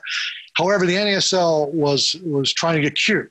In January of '79, the league requested 246 working visas from the U.S. Department of Labor, one more than in 1978. But it's important to note, 476 players used the allotted visas in '78 because you could swap them out. The union challenged the number requested, arguing that the NASL was trying to push American players out of the league, pointing out there were plenty of available American players to replace players who might have left um, uh, a visa. Basically, the union was challenging the revolving door policy the NASL had in place. Um, the DOL essentially sided with the union, reducing the number of visas to 220, and more important, ruled that a visa cannot be reused unless the initial player was injured or quit voluntarily and left the country. It also basically doubled the minimum salary required under a visa. So it was a big win for the players, which left them feeling rather emboldened. A little side note uh, two players, uh, Kevin Keelan with New England, David Robb with Tampa Bay, uh, had filed charges against the union with the NLRB, claiming that the union was being discriminated, it was discriminating against foreign players. Charges were dismissed. Um, now, while the NASL had already won the right to be recognized. Had already been certified. It was growing impatient with the uh, with the process, and so it decided to further um, flex its muscle, having succeeded before the DOL, and decided it would try to force the league to drop its legal appeal and come to the bargaining table. So prior to the uh, 1979 season, uh, the players began to threat to strike. Now, again, as opposed to most strikes, which are designed to provide, put pressure on an employer to provide more money or better benefits. The goal of this strike was to get the players that which they already had, the right to sit down and bargain. Um, the union set a deadline of March 31st for the league to come to the table. Uh, if the league was not at the table, they would, the union would then take a strike vote. League didn't come to the table, and the players voted basically two to one to strike. On Friday, April 13th, the NASLP announced that the players were on strike, and at that moment, the union learned, which many unions both before and since have learned, there's a deep drink of water between talking about a strike and actually going on strike. That weekend, there was a wide disparity in participation. Um, some games utterly unaffected, uh, other games chaos. Uh, here's three quick examples, which I won't read to, except California, which is pictured there. They actually had five regulars picketing outside uh, the uh, stadium in Anaheim. Um, two great examples, though. Fort Lauderdale strikers lived up to their name. 16 players walked out, and they were forced to play Coach Ron Newman, who's uh, pictured there, uh, along with players picked up off the street, and two scabs, George Best and Nene Cubillas, in a loss to a Washington team that lost only three players due to the strike. Detroit Express, missing only two players, faced a Memphis team that only had one regular playing, and his agent was the goalkeeper. Particularly emblematic of the chaos surrounding the strike was the Cosmos. The Cosmos initially voted 20 to 2 in favor of the strike. Giorgio Chinaglia, shockingly, was one of those who was against it. However, 14 regulars changed their minds and went to Atlanta to play. And everyone was watching this. Indeed, press reports indicate that players from around the league were calling in Atlanta and asking, Is Beckenbauer striking? And when finding out he wasn't, they didn't as well. Ultimately, only 143 players, less than a third of the league, actually went on the strike, and most of them American. Nevertheless, the union vowed to continue, saying that the participation was less than expected because of um, issues with immigration laws. Immigration laws tend to pop up in American soccer an awful lot, going back all the way to 1894. In 1979, the issue was whether foreign players who decided to cross the line and, and play would be deported as strikebreakers, which is prohibited. Conversely, the owners were telling players that if the foreign players that if they participated in a strike, it could get them deported. So while that issue was up in the air, Garvey was scrambling to save face. On April 16th, the union offered to end the strike and promised not to strike again, even if there was no agreement on a collective bargaining agreement uh, when they got to the table, if the, if the NASL would come to the table. The NASL ignored the offer. On April 17th, Garvey, Kerr, and representatives from several other teams met with the Cosmos players to try to convince them to join the strike, knowing that if the, as the Cosmos went, the rest of the league would go. The Cosmos demurred. Um, that same day, INS killed what little support for the strike was left among the foreign players by announcing that foreign players on a current visa, in other words, not brought in to be strikebreakers, would not be deported. At that point, with the strike largely an all American prospect, uh, the league called the strike off. Now, the denouement of the strike. Uh, with the strike and utter failure, the NASL returned to business as usual and had a successful year at the gate uh, with its highest average uh, over just over 14,000 at that point. Um, two weeks after the strike, the NRB finally issued its decision affirming the election decision and finding that the league had unlawfully refused to bargain, which is what the league had been waiting for. They filed an appeal to the U.S. Court of uh, Common Pleas. On March 21st of 1980, the Fifth Circuit affirmed the NRB's decision, uh, effectively ending the NASL's challenge to the appropriateness of the union in the bargaining unit, and the U.S. Supreme Court denied a petition review to that October 14, 1980. Now, now, after the failed strike, though, at that point, you know, again, we still have a lot of time between uh, April of 1979 and uh, in October of 1980. The NASL now felt emboldened and began began making some changes to working conditions. The problem is, as I said earlier, you're supposed to maintain the status quo. So the union starts filing a new set of unfair labor practice charges to the league's decision to do a bunch of things: reduce roster size, plan indoor soccer for 1979-80, increase the schedule. Uh, the NRB is agreeing with all that and is issuing a complaint, and also took the extraordinary step of seeking injunctive relief, requiring a restoration of the status quo and voiding player contracts that had been signed and things like that. Uh, the injunction was granted August 18 of 1980. The NASL appealed that, and that appeal was denied October 6, 1980. And with the Supreme Court's denial of the representation case, the election appeal eight days later, the NASL knew it was finally beaten. So here we go. Having fought the uh, North American Soccer League Players Union for about three years, the league did the unexpected and basically rolled over at the bargaining table. After only uh, four all night sessions, the parties reached agreement December 5, 1980, and the agreement was probably richer than NASL could afford at the time. It included a 25% increase in minimum salaries, 10, 10% relocation bonus if you were traded or waived, um, guaranteed contracts, and interestingly, in lieu of immediate free agency, a two-year option clause that provided a 17, a guaranteed 70% wage increase. And make no mistake, the, the, the, union was out for blood. Indeed, Tony Chursky had this great quote saying, look, they could have had their sweetheart deal if they recognized us at the beginning. They fought us, they lost. Um, you know, here's the, you know, Garvey was a little more politic, saying, hey, it's a great agreement. Sure. The aftermath, and this is what people are most interested in. Well, first, let's talk about the immediate aftermath. Uh, while they may have reached agreement on the collective bargaining agreement, there was some bad blood along the way. Uh, after the 1979 season, a number of player representatives and strikers found themselves traded or cut, including some interesting examples. For instance, uh, future U.S. Hall of Famer uh, and California surf player rep Al Trost was traded to future Canadian Hall of Famer and Seattle player rep Tony Chursky after the 79 season. Future Hall of Famer and Cosmos player rep Bobby Smith was traded to San Diego during the 79 season. And someone who should be in the Hall of Fame, Shep Messing, who honored the line and did not play when Rochester went on strike, um, never played in the North American Soccer League again after the 79 season, despite starring in the, in the indoor league into the early 1980s. And of course, lost in the news of the of the contract being signed was other news. In that first week of December 1980, Three teams, Rochester, Washington, and Houston, folded, the first franchise losses in the NASL since 1976. The league was not healthy, and now the lack of flexibility that the CBA uh, uh, provided did not help. The league folded after the 84 season, as we all know. Ironically, though, that was the first year of a successor collective bargaining agreement with the union, one which contained a salary cap. Again, something that's illegal outside the confines of a CBA. So the league actually helped, the union actually helped the league exist one more year, but as we now know, too little too late. So here's the summary. Uh, people often ask, you know, well, who's to blame?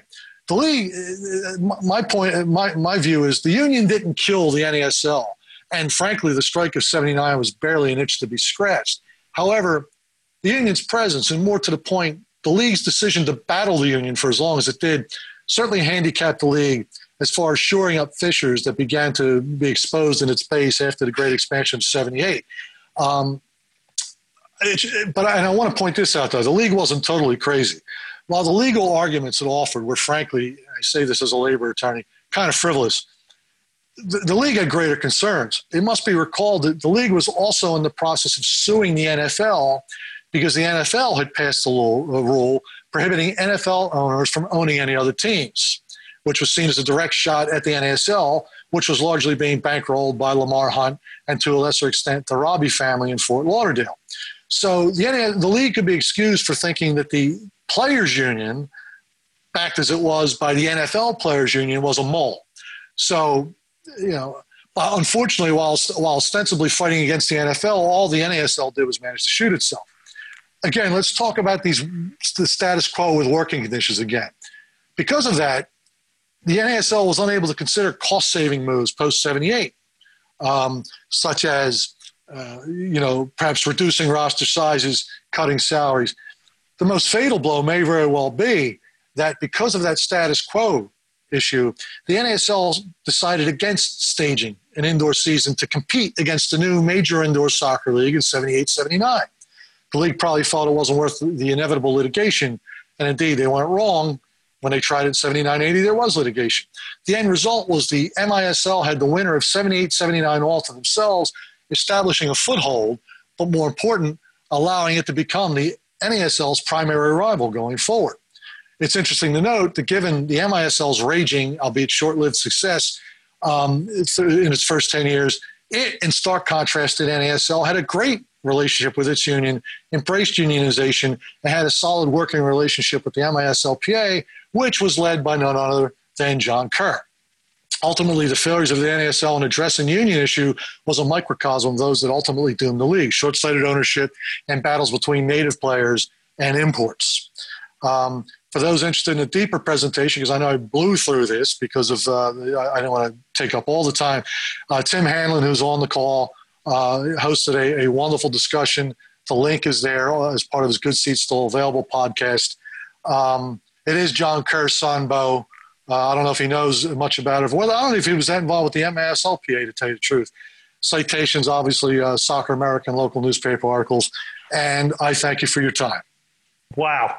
Uh, such a tour through uh, uh, the ASL and the NASL. And uh, Zach Bigalke is our next speaker, and he will uh, uh, take over uh, the sharing capabilities here as he will be the last uh, presenter uh, today. So, to introduce Zach, he is a PhD candidate at Penn State University whose work relates to the history of identity formation through multiple football codes in the United States and around the globe. He's currently working on a dissertation project related to the national identity of foreign born players in international soccer tournaments, as well as a book on regional identities in American college football. And congratulations to Zach uh, for recently passing his qualifying exams. Over to you, Zach. Hey, thanks so much, Tom. You know, it's great to be here with all of you for the Society for American Soccer History's second edition of our First Friday Zoom Symposia. I hope this becomes a regular tradition. And we'll be talking about that soon enough in our annual annual general meeting. Uh, this is a Pecha Kucha though, so let's roll right in and get going over the next seven minutes. I'm here today to talk to you about a topic that might seem a bit out of place for a series of presentations on American soccer history. Specifically, I want to take the next few minutes to talk about an underappreciated impact that American born women have had on Mexican soccer. For most American soccer fans, the first thing that probably comes to mind when thinking about Mexican soccer is the history of Dos a Cero, most memorably executed here by Landon Donovan in the United States in the 2002 World Cup round of 16 in South Korea. What likely does not come to mind is the long history of Mexican women's soccer, dating back to the first two unofficial women's World Cups at the beginning of the 1970s. The Mexican women took third in Italy in 1970, then lost in the final at home at Estadio Azteca in front of 110,000 spectators in 1971. Mexico failed to capitalize on these early successes. FIFA failed to sanction a Women's World Cup for another two decades, despite the successes of the 1971 tournament. With few opportunities to play, Mexican women struggled to gain a foothold when the World Cup returned in 1991. When Mexico finally returned to the Women's World Cup in 1999, they relied on a large contingent of naturalized Mexican American women. With the U.S. women's national team overloaded with talent, Mexico took advantage of Mexican ancestry to build their squad. At the 1999 World Cup, Mexico landed in the group of death. In total, Mexico included 10 Americans on their 1999 World Cup roster. Eight saw action in at least one match, starting with seven American born starters in the opening 7 1 loss to Brazil. Five American born players started the second match, and two others entered as subs in the 6 0 loss to Germany. In the final Group B match, Mexico could not replicate its 1971 World Cup semifinal victory as Italy prevailed 2 0 against a team featuring six American born starters. After the 1999 World Cup, Mexico failed to qualify in 2003 and 2007, losing to Japan in a qualifying playoff both times. American born women, including team captain Monica Gonzalez, played critical roles along the way, however, as Mexico did reach the 2004 Olympics. When Mexico qualified for the Olympic tournament in Athens, they included six American born players on their final 18 woman roster. In addition to Gonzalez, a new generation of Mexican American talent like San Diego born Dioselina Valderrama suited up for La Tri. One player, Santa Ana born Marlene Sandoval, used her participation in 2004 to springboard onto the 2011 World Cup roster as well. She is one of just five women among 29 American born Mexican stars to play in more than one tournament for the country. When Mexico finally returned to the Women's World Cup in 2011, Sandoval was joined by five other American born women on the final roster. Three of the six women started in the 1 1 draw against England, and four were included in the starting 11 in the final two matches. On the final match day of the group stage, Mexico needed to beat New Zealand and for Japan to defeat England to advance. Neither happened as New Zealand scored in the 90th minute and again in stoppage time to salvage a 2 2 draw, while England down Japan 2 0.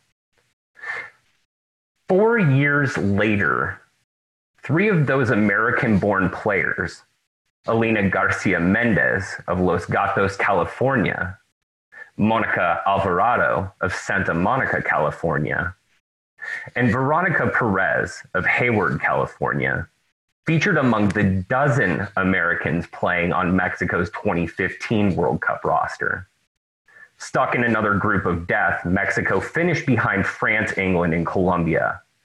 Four starters against Colombia were born in the US. That number increased to five against England though it dropped back down to three in the decisive finale against France. Mexico is hardly unique in its reliance on foreign born talent with ancestral roots. These women represent a broader trend of naturalized players in women's and men's tournaments. Since 1990, the percentage of foreign born players on World Cup rosters follows a similar upward trend line to the men's tournament. What makes the United States unique in this regard is its position as a global exporter of talent as compared to other nations. American born talent is suited up for 18 different national teams other than the US at either the Women's World Cup or the Summer Olympics since 1991. While Mexico might not be unique in this regard, they still comprise the largest diaspora of American born players on other women's national teams around the globe. Of the 76 American women that have adopted new citizenship to play international soccer, nearly 40% of those players have worn the crest of La Tri. Proximity certainly factors into Mexico's position as a key importer of American born talent, given that all but four of the 29 Mexican Americans who have played for La Tri hailed from the border states of Arizona, California, and Texas, a long history of border fluidity sets up a large diaspora from which to select. We must also ask the question as to where US soccer seeks talent and where they are overlooking demographics that afford opportunities for other countries to swoop in and offer citizenship and a playing spot. Must the US continue to risk sacrificing valuable women's talent to a longtime rival? The border crossings of American women to Mexico helped fortify a team unable to build on an early history of success. With further study, we will gain a better understanding about the push and pull factors that lead soccer players to seek international opportunities away from their homelands. Thank you. Tremendous, Zach. And that concludes uh, quite a lineup uh, of presentations, uh, different topics, different styles of presentation. But uh, thank you to uh, everyone. So I'd love to open it up uh, to some question and answers. So please, questions first. I have one for Kevin. I'm sure he's really surprised about that. Um, if I may jump in. but you know, I'm really curious if there's ever been documentation as to how they define subject. You know, I think a big thing that comes down to it is is if you're a subject of a country, a subject of a nation, you know, does that mean you're paying taxes within it? Does it mean that you're, you know, you can call on the fire department if necessary? Um, do you have to have full citizenship rights to be subject to the laws of a nation while you're living there? And so I'm just curious has FIFA ever laid anything down more specific to that? I'll preface my my answer. I'm I'm not a sports lawyer, um, but uh, but I'll try and answer as best as best as possible. I mean the the the question of, of definition of subject I think is fascinating, and I going into this I started to read about the history of nationality in the U.S. Um, going through um, there's a there's absolutely fascinating literature, and I I don't know. I mean, aside from Steve, I don't know if there are any other lawyers in the in the group, but um, there's an, an, amazing development of um, jurisprudence um, and, and, cases um, from the mid 19th century that define what an American citizen um, is and what a foreigner is, how a foreigner is considered under American law um, in terms of being under the jurisdiction of and being a subject of. And there are some f- incredible cases of people who were, you know, this brings up the whole question of, of first papers um, in the naturalization process. But there are even apparently cases in, um, there was a, f- a very famous case at the end of the 19th century of an Austrian or a Czech um, uh, refugee who fled, um, was picked up, um, emigrated to the U.S., and then was working in Turkey. Got stuck in an um, in Turkey, picked up, and the Austro-Hungarian Empire kidnapped him. And they put him on a boat, and they were trying to bring him back. And the U.S. claimed him, even though he wasn't a citizen. They claimed him and said, "We protect him because he." Emigrated and he put down I, I, don't even think he was first papers but he wasn't a diplomat. There was some some incredible story behind that. Now how does that link to to sport?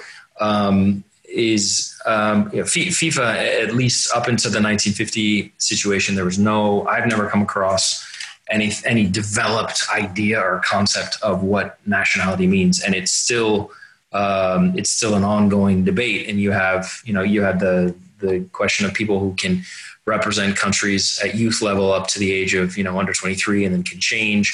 Um, but what I think is interesting in this case is there is a a, a real divide between countries that follow a let's what I described, and I didn't have time to go into this, but the whole jus solis, jus sanguinis, um, you know, the blood and the land. You know, is is citizenship defined by residency? In which case, um, you know, FIFA seems to define that and say, oh well, you know, if you live in uh, if you change your association after two, three years, depends on the years, you can play for a new association. You can play for a new country. Um, so there is a there's a certain element of residency that that plays into sporting nationality, quote unquote. Um, but if you want to know more, I think I put you in touch with the the colleague of mine here who did his P, did his PhD on sporting nationality. He's the guy who knows everything about it. I am. He's way way more qualified to talk about that than I am. Totally. Yeah. Well, thanks for to you know sure. speaking to what you know about it for sure. For what it's worth, for what it's worth, Zach, I, I I pulled Black's Law Dictionary, mm. and interestingly, it defines subject, and and it has a definition, but then it has an explanation, which is what um, a lot of uh, an annotation, if you will, and it talks about uh, basically subject is a broader term than citizen.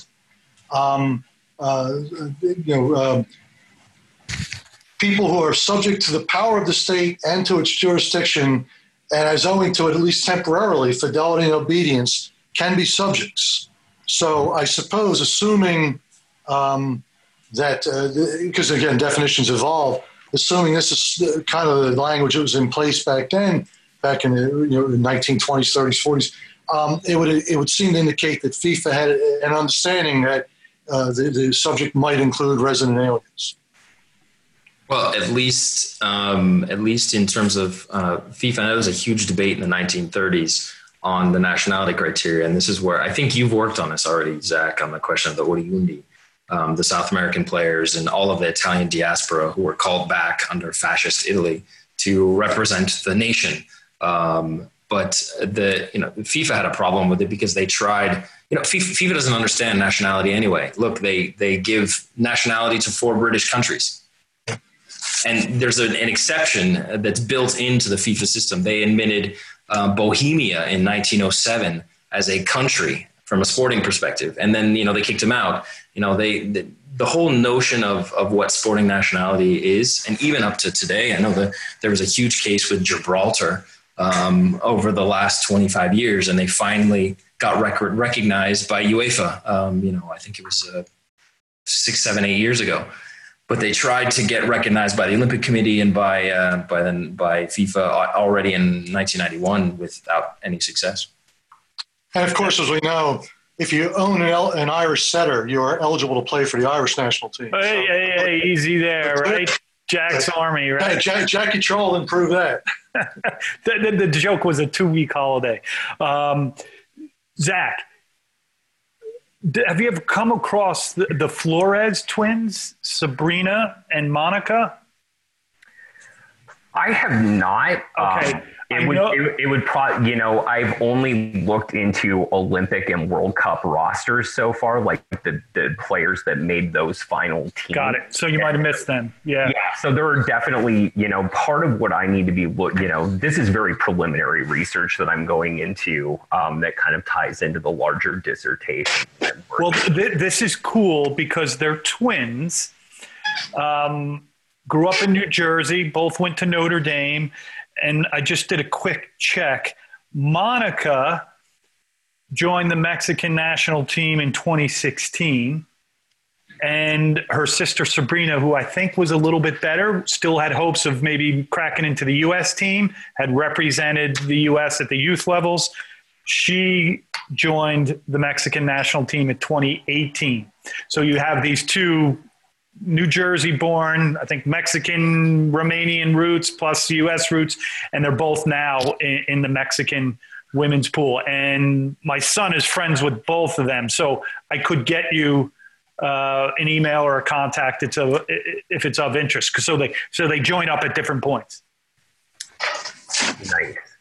Yeah, it'd be great to learn more about that. And you know, there are definitely stories beyond just those those giant tournaments. You know, right. I think even looking at regional tournaments, looking at uh, right, and she could be joining. I think one of them is playing in Valencia, Spain, for their women's team. So I mean, they're still trying. I mean, they're in their early twenties, so they they could potentially by the next World Cup represent Mexico.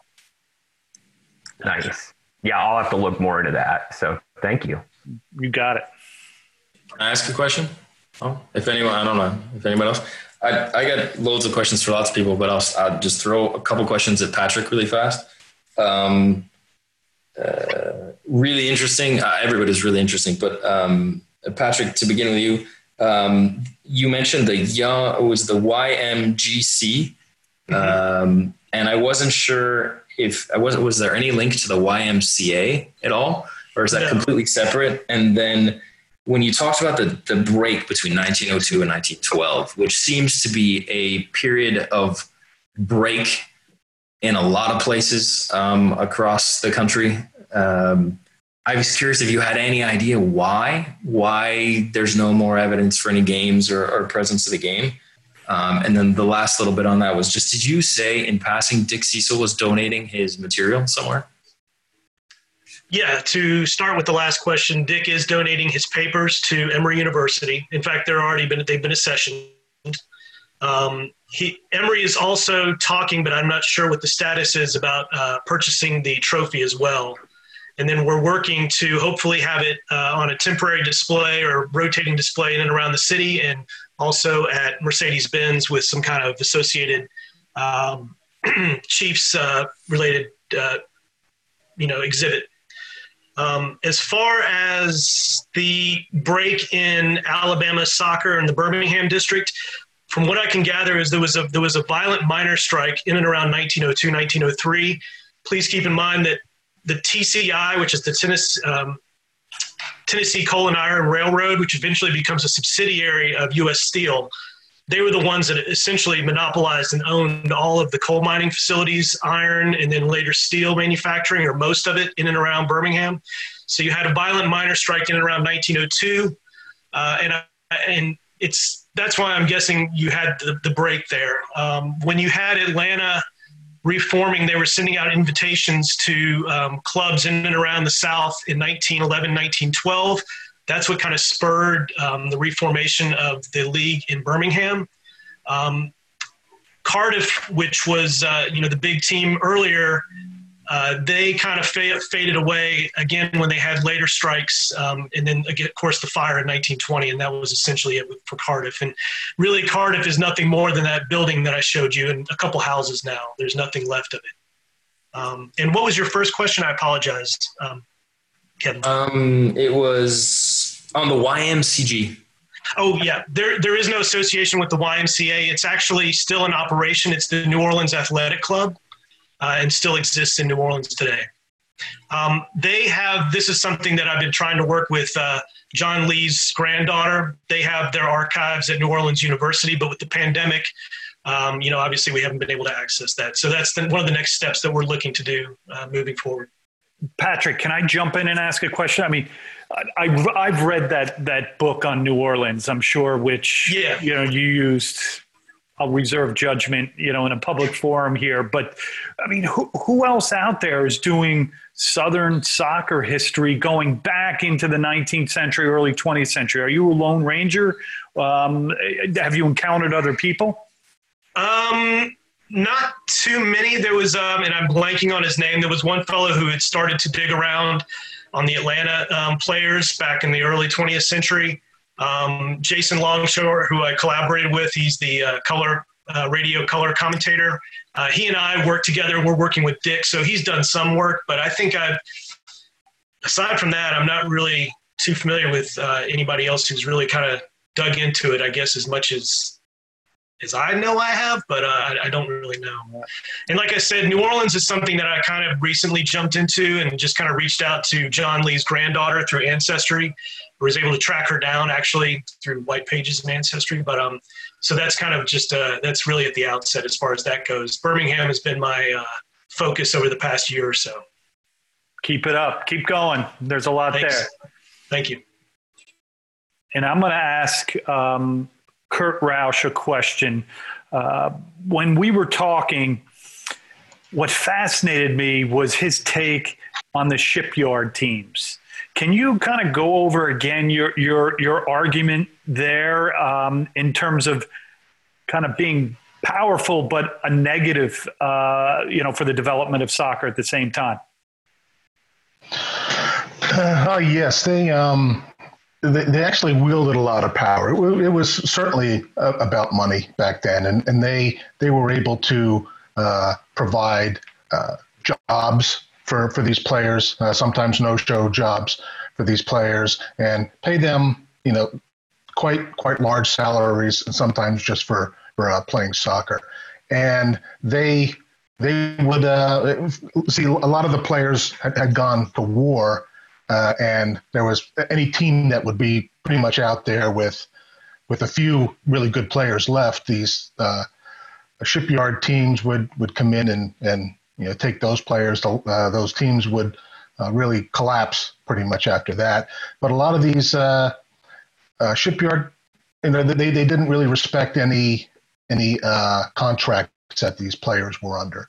So they they would tamper and you know get people to to break their contracts, and, and it was just a very negative negative impact on on the smaller teams. But you know, as I mentioned, they did form quite quite solid teams, and, and they were able to uh, to be quite choicey in their selection of players. So you know, they, they would have a, a large stable of, of, of great players, but um, uh, they put a lot of teams under uh, in, in, by that process.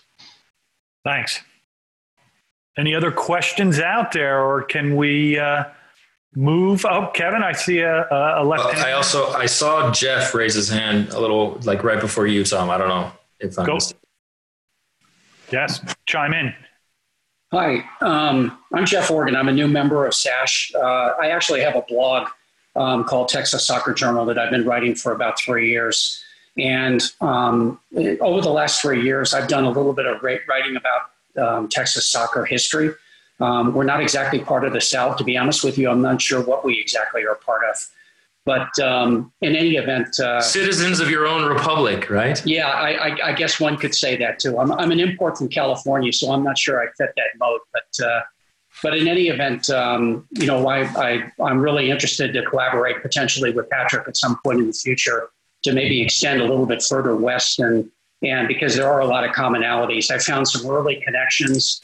Um, for example, with New Orleans, you would assume that with Galveston and before at Indianola, that the same kinds of things that happened in New Orleans were going on in those cities too. And uh, and I have found some evidence of that, but I've got a lot more work and and uh, need to do some of it. But I guess um, I'm going to have to drop off in a couple seconds because actually I have a phone call with uh, the head coach from the San Antonio Thunder um, in the uh, in North American Soccer League, and I've been doing a series over the last couple of months in conjunction with San Antonio FC because it's the 45th anniversary of the Thunder this year, and uh, because San Antonio FC obviously they're not playing in the USL, um, any content that they get is appreciated. So uh, it's been uh, it's been very pleasant. But I do want to um, let everybody know that I followed um, just about everybody on this blog for years, and everybody on this site for years, and I'm uh, really proud now to be a member of SASH, and I look forward to uh, to doing more of this kind of work in the future. Thank you very much, guys. Uh, Jeff, Jeff, before you run, Yeah. you, you, you've heard my Philadelphia Atoms connection. Do you know the brief San Antonio connection?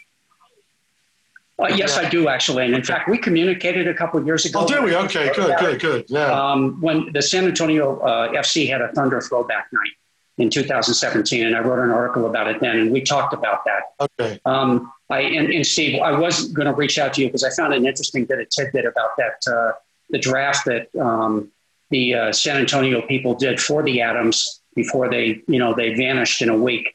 Um, and there's kind of an interesting tidbit that I'll share with you about. uh, Well, they drafted Winston Dubose.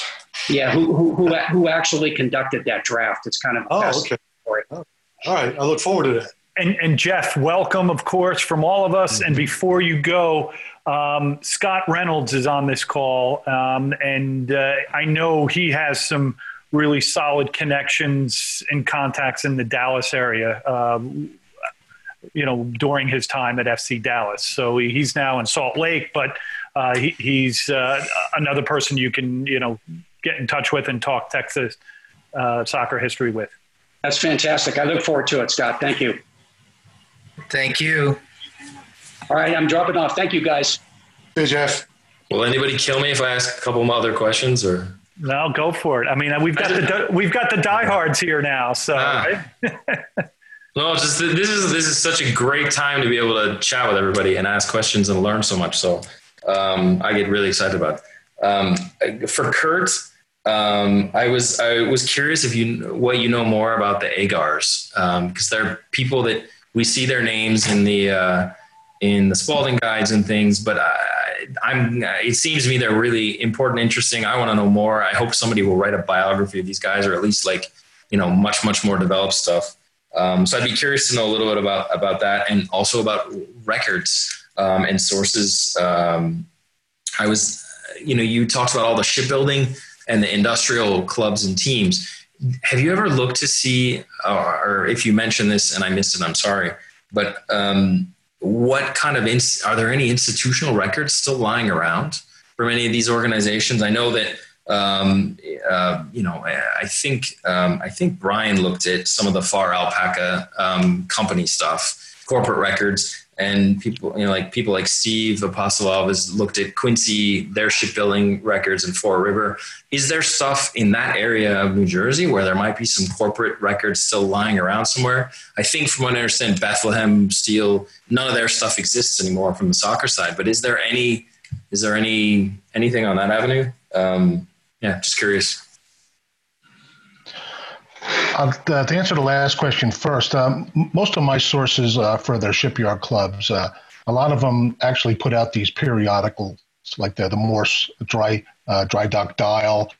Uh, Federal Shipbuilding also had one. There was also a, a submarine uh, company at one point that had their own. I, I, can I can put you in, in touch with those as well. I send you some links to those.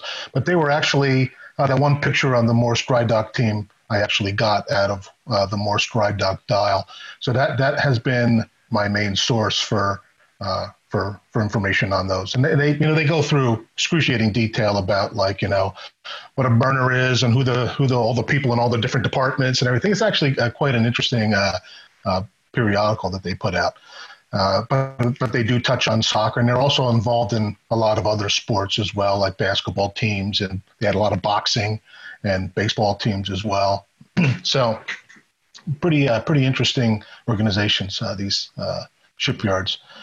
but back to the Agars, yeah, I know there's um, the, the, brothers. There was a bunch of Agar brothers that came over uh, from from England and played, and uh, they were originally involved with I think the Critchleys in in Brooklyn, and and then Nat Agar, you know, really sort of not only was a player, you know, he, he bounced around a lot. I know he played uh, at least one game with uh, the Wilberforce uh, Football Club in Paterson, and but he was mainly an administrator and, and was part owner of the Brooklyn Wanderers when and you know got a uh, an ASL franchise franchise in I think 23, and and then sort of became uh, you know a very uh, public character after that in terms of uh, the soccer administration.